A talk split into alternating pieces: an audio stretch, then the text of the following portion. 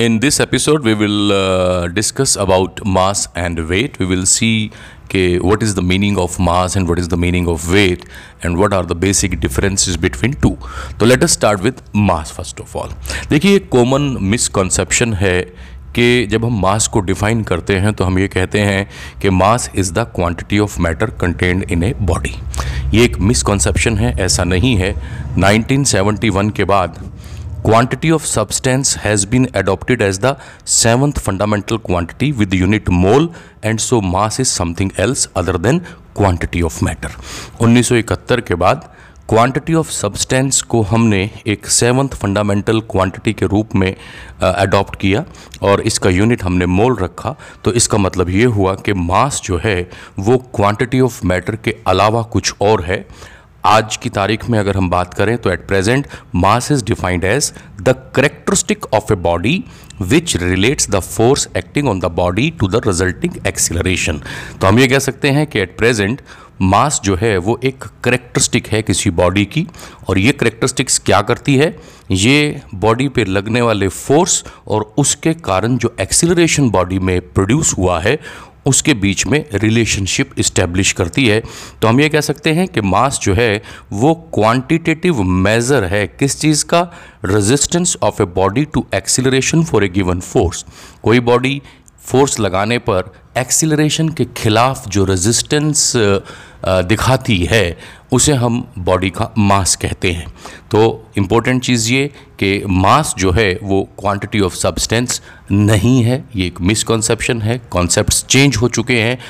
Quantity of substance को अब हमने सेवन्थ फंडामेंटल क्वांटिटी मान लिया है और इसका यूनिट जो है वो मोल है, जबकि हमें मालूम है कि मास को तो किलोग्राम या ग्राम में मेज़र किया जाता है। मास से रिलेटेड कुछ और चीज़ें हैं तो उनके बारे में एक बार फिर से देख लेते हैं। तो मास जो है, वो फंडामेंटल क्वांटिटी है, जो कि स्केलर है नेचर वाइज और इसका ऐसा यूनिट किलोग्राम है। ब्रिटिश इंजीनियरिंग सिस्टम अगर हम इसकी बात करें तो मास इसमें एक ड्राइव्ड क्वांटिटी माना जाता है, और इसका यूनिट जो है, वो स्लग होता है, पर अभी इसको हम लोग यूज़ नहीं करते हैं।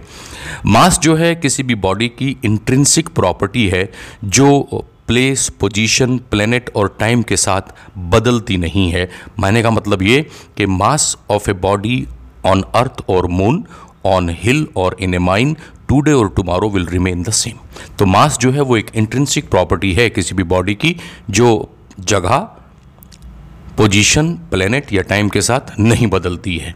मास को मेज़र कैसे किया जाता है?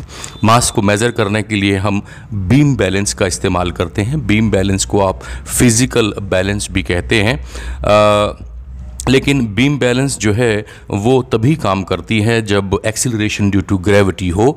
अगर जी नहीं होगा एक्सिलरेशन ड्यू टू ग्रेविटी तो बीम बैलेंस जो है, वो काम नहीं करती है तो मास को हम वहाँ मेज़र नहीं कर पाते हैं।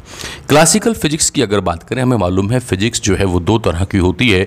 एक क्लासिकल फिजिक्स और एक मॉडर्न फिजिक्स 1900 से पहले फिज़िक्स के क्षेत्र में जो भी डिस्कवरीज़ हुई हैं या जो भी लॉज बनाए गए हैं उन्हें हम क्लासिकल फ़िज़िक्स कहते हैं और सन 1900 के बाद जितनी भी इन्वेंशन डिस्कवरीज़ या लॉज बने हैं फ़िज़िक्स में उन्हें मॉडर्न फिज़िक्स कहा जाता है।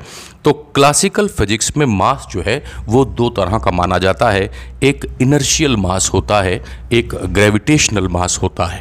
अगर हम आ, रेशो लें magnitude of applied force other than gravity to resulting acceleration तो ये रेशो इनर्शियल मास कहलाएगी। जबकि अगर हम रेशो लें magnitude of gravitational force to acceleration that is produced in the body तो इसे हम ग्रेविटेशनल मास कहेंगे। तो फोर्स के दो फार्मूले बने F is equal to M A and F is equal to M G अगर हम फार्मूला यूज़ कर रहे हैं F is equal to M A तो M है F अपॉन ए ए कोई भी एक्सिलरेशन है, लेकिन ये एक्सिलरेशन ड्यू टू ग्रेविटी नहीं है. तो यहाँ पर जो M आएगा, वो इनर्शियल मास कहलाएगा. तो inertial mass is equal to F upon A लेकिन अगर मैं फार्मूला यूज़ करता हूँ, F is equal to M G तो m जो है वो f अपॉन जी आएगा। तो ये जो m आया है, जो कि f अपॉन जी के बराबर है, इसे ग्रेविटेशनल मास कहते हैं। तो हम ये कह सकते हैं कि क्लासिकल फिजिक्स में मास दो तरह का होता है। लेकिन एक्सपेरिमेंट्स ये दिखाते हैं कि इनर्शियल मास और ग्रेविटेशनल मास जो है वो एक दूसरे के बराबर ही होते हैं। तो हम दोनों इनर्शियल हो, चाहे ग्रेविटेशनल मास हो, दोनों के लिए एक ही शब्द का इस्तेमाल कर लेते हैं, उसे हम मास ही कह देते हैं। क्लासिकल फिजिक्स में मास जो है कंजर्व रहता है। यानी मास को ना तो क्रिएट किया जा सकता है, ना तो डिस्ट्रॉय किया जा सकता है। लेकिन जब मॉडर्न व्यू की बात करते हैं तो मॉडर्न फिजिक्स में मास को क्रिएट भी किया जा सकता है और मास को डिस्ट्रॉय भी किया जा सकता है in accordance with the relation E is equal to M C square E energy है एम मास है और C यहाँ पर वेलोसिटी ऑफ़ लाइट है। तो हम ये कह सकते हैं कि क्लासिकल फिजिक्स में मास कंजर्व्ड है, यानी मास को क्रिएट भी नहीं कर सकते और डिस्ट्रॉय भी नहीं कर सकते। लेकिन मॉडर्न फिजिक्स की अगर हम बात करें तो मास को क्रिएट भी किया जा सकता है मास को डिस्ट्रॉय भी किया जा सकता है। In accordance with the relation E is equal to M C square classical physics में मास जो है, वो बॉडी की स्टेट ऑफ़ रेस्ट और मोशन पर डिपेंड नहीं करता है। बॉडी चाहे रेस्ट में हो या मोशन में हो, क्लासिकल फिजिक्स में मास हमेशा सेम रहता है। लेकिन मॉडर्न फिजिक्स ये कहती है कि मास जो है, इस बात पर निर्भर करता है कि बॉडी रेस्ट में है या मोशन में है। जैसे जैसे किसी बॉडी की विलासिटी बढ़ती चली जाती है, उसका मास भी मॉडर्न फिजिक्स में बढ़ता चला जाता है। तो ये कुछ बातें हुई मास से रिलेटेड अब हम वेट की बात करते हैं। वेट दो तरह का होता है। एक होता है ट्रू वेट एक होता है एपरेंट वेट एक ट्रू वेट है और एक हमारे पास एपरेंट वेट है। तो पहले देखते हैं ये ट्रू वेट क्या है। तो जब हम ट्रू वेट को डिफाइन करते हैं तो हम कहते हैं force with which a body is attracted by a nearby astronomical body usually earth is called weight of the body वो फोर्स जिसके द्वारा कोई एस्ट्रोनॉमिकल बॉडी आमतौर से अर्थ किसी बॉडी को अपनी ओर अट्रैक्ट करे, उस फोर्स को हम वेट ऑफ़ द बॉडी कहते हैं। और वेट ऑफ़ द बॉडी जो है that will be equal to M G M यहाँ बॉडी का मास है और जी जो है वो एक्सिलरेशन है तो वेट ऑफ़ द बॉडी जो है वो एमजी होता है। वेट के बारे में आ, कुछ चीज़ें और देख लेते हैं। तो पहली बात ये कि वेट जो है वो एक वेक्टर क्वांटिटी है और इसका ऐसा यूनिट जो है वो न्यूटन होता है। अगर हम सेइंग वेट जो है एक वेक्टर क्वांटिटी है और इसका ऐसा यूनिट जो है वो न्यूटन होता है, जहाँ तक वेट के इम प्रॉपर यूनिट की बात बात का है तो इम प्रॉपर यूनिट जो है वेट का, वो किलोग्राम वेट होता है। वन किलोग्राम वेट हमेशा और हमेशा 9.8 न्यूटन के बराबर होता है। किसी भी वेट को डिटरमाइन करने के लिए किसी बॉडी के स्प्रिंग बैलेंस का इस्तेमाल किया जाता है। तो स्प्रिंग बैलेंस की मदद से we determine the weight of the body weight जो किसी बॉडी का जो है, वो बॉडी के मास पर तो डिपेंड करता ही करता है। साथ ही साथ ये एक्सिलरेशन ड्यू टू ग्रेविटी जो कि एस्ट्रोनॉमिकल बॉडी ने प्रोड्यूस किया है, उस पर भी डिपेंड करता है। तो अगर किसी बॉडी का मास बदलता है तो उसका वेट बदल जाएगा। लेकिन अगर जी बदल जाता है तो वेट तो बदलेगा, लेकिन मास नहीं बदलेगा। अगर हम सेइंग व्हाट लिसन केयरफुली कि अगर किसी बॉडी का मास बदलता है तो वेट बदल जाएगा। वेट दो चीज़ों पे डिपेंड करता है एम पर और जी पर अगर मास बदला है तो वेट बदल जाएगा, लेकिन अगर जी बदला है हम एक प्लेनेट से दूसरे प्लेनेट पे जाके वेट मेज़र करें तो जी बदल जाएगा। तो अगर जी बदल जाता है तो वेट तो बदलेगा, लेकिन मास नहीं बदलेगा। कहने की बात mass of a body cannot be changed without changing weight mass of a body cannot be changed without changing weight but weight can be changed without changing mass तो किसी बॉडी के मास को हम चेंज नहीं कर सकते जब तक हम उसका वेट चेंज नहीं करते। जब मास बदलेगा तो वेट तो बदलेगा ही बदलेगा, लेकिन वेट बदला जा सकता है बिना मास को चेंज किए भी। आप जी की वैल्यू बदल दीजिए। ट्रू वेट किसी भी बॉडी का ज़ीरो होता है उस जगह पे जहाँ ग्रेविटेशनल इफ़ेक्ट नील होता है। अब अर्थ के सेंटर पे हमें मालूम है कि एक्सेलरेशन ड्यू टू ग्रेविटी जो है वो ज़ीरो होता है। तो हम ये कह सकते हैं कि किसी भी बॉडी का ट्रू वेट अर्थ के सेंटर पर ज़ीरो होता है। उसके बाद हमें ये भी मालूम है कि अर्थ जो है वो सर्कुलर फॉर्म में नहीं होती, बल्कि ओवल शेप में होती है। तो रेडियस जो है जैसे जैसे हम पोल से इक्वेटर की तरफ़ आते हैं, अर्थ का रेडियस बढ़ता चला जाता है। अर्थ के रेडियस का प्रभाव, बढ़ने का प्रभाव या घटने का प्रभाव बॉडी के वेट पर भी पड़ता है। किसी भी बॉडी का वेट पोल पर ज़्यादा होता है और इक्वेटर पर उस बॉडी का वेट जो है वो कम हो जाता है। ऊंचाई के साथ साथ जी की वैल्यू घटती है। जैसे जैसे हम ऊपर की तरफ़ जाते हैं एक्सेलरेशन ड्यू टू ग्रेविटी यानी स्मॉल जी वो घटता चला जाता है और वेट क्योंकि एम जी के बराबर है और जी की वैल्यू घट रही है तो ऊंचाई के साथ साथ वेट जो है वो घटेगा। जैसे जैसे हम ऊपर जाते हैं, किसी प्लेनेट के सरफेस से वैसे वैसे उसका बॉडी का वेट जो है वो घटता चला जाता है।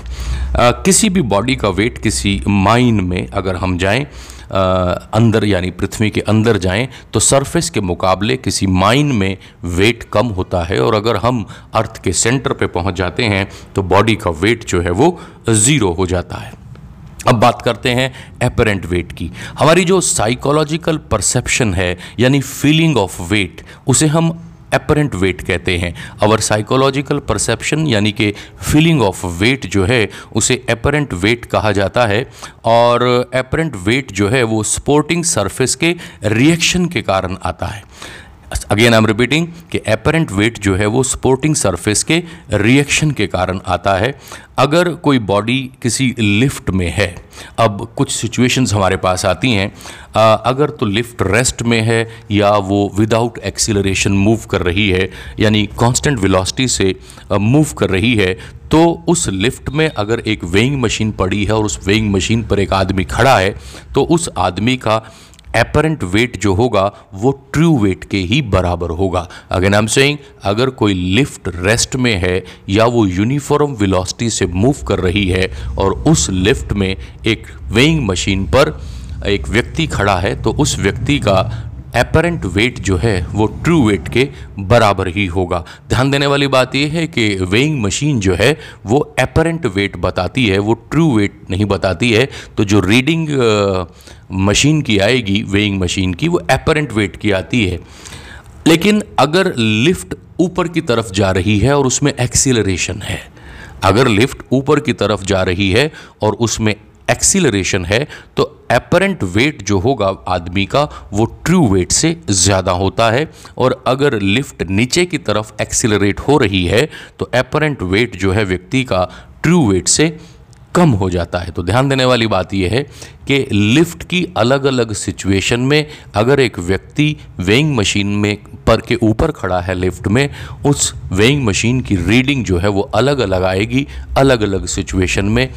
अगर लिफ्ट रेफ्ट रेस्ट में है या यूनिफॉर्म्स वेलोसिटी से मूव कर रही है एपरेंट वेट कुछ और आएगा, वो ट्रू वेट के बराबर होगा, और अगर लिफ्ट ऊपर की तरफ़ जा रही है विद एक्सीलरेशन तो एपरेंट वेट की वैल्यू कुछ और आएगी, पहले वाली नहीं आएगी, और अगर लिफ्ट नीचे की तरफ़ जा रही है विद एक्सीलरेशन तो अगेन एपरेंट वेट की वैल्यू जो है वो कुछ और आने वाली है। अब आ, हमें ये मालूम है कि अगर किसी बॉडी को हम किसी लिक्विड में डाल देते हैं तो उस बॉडी के बाहर में कमी आ जाती है। तो हम ये कह सकते हैं कि apparent weight of a body in a liquid will be lesser than its true weight और अगर कोई बॉडी किसी लिक्विड में फ्लोट कर रही है अगेन एम सेइंग अगर कोई बॉडी किसी लिक्विड में फ्लोट कर रही है तो उसका अपरेंट वेट जो है ज़ीरो होगा। तो apparent weight of a floating body is zero तो ये कुछ बातें हुई मास और वेट से रिलेटेड जहाँ तक अपरेंट वेट और लिफ्ट की कॉन्सेप्ट्स हैं, इन्हें हम डिटेल में आगे भी पढ़ेंगे। लेकिन फ़िलहाल मास और वेट का डिफरेंस जो है, वो जानना ज़रूरी था। तो हमने ये देखा कि what are the basic differences between mass and weight तो आज के लिए इतना ही काफ़ी. Thank you very much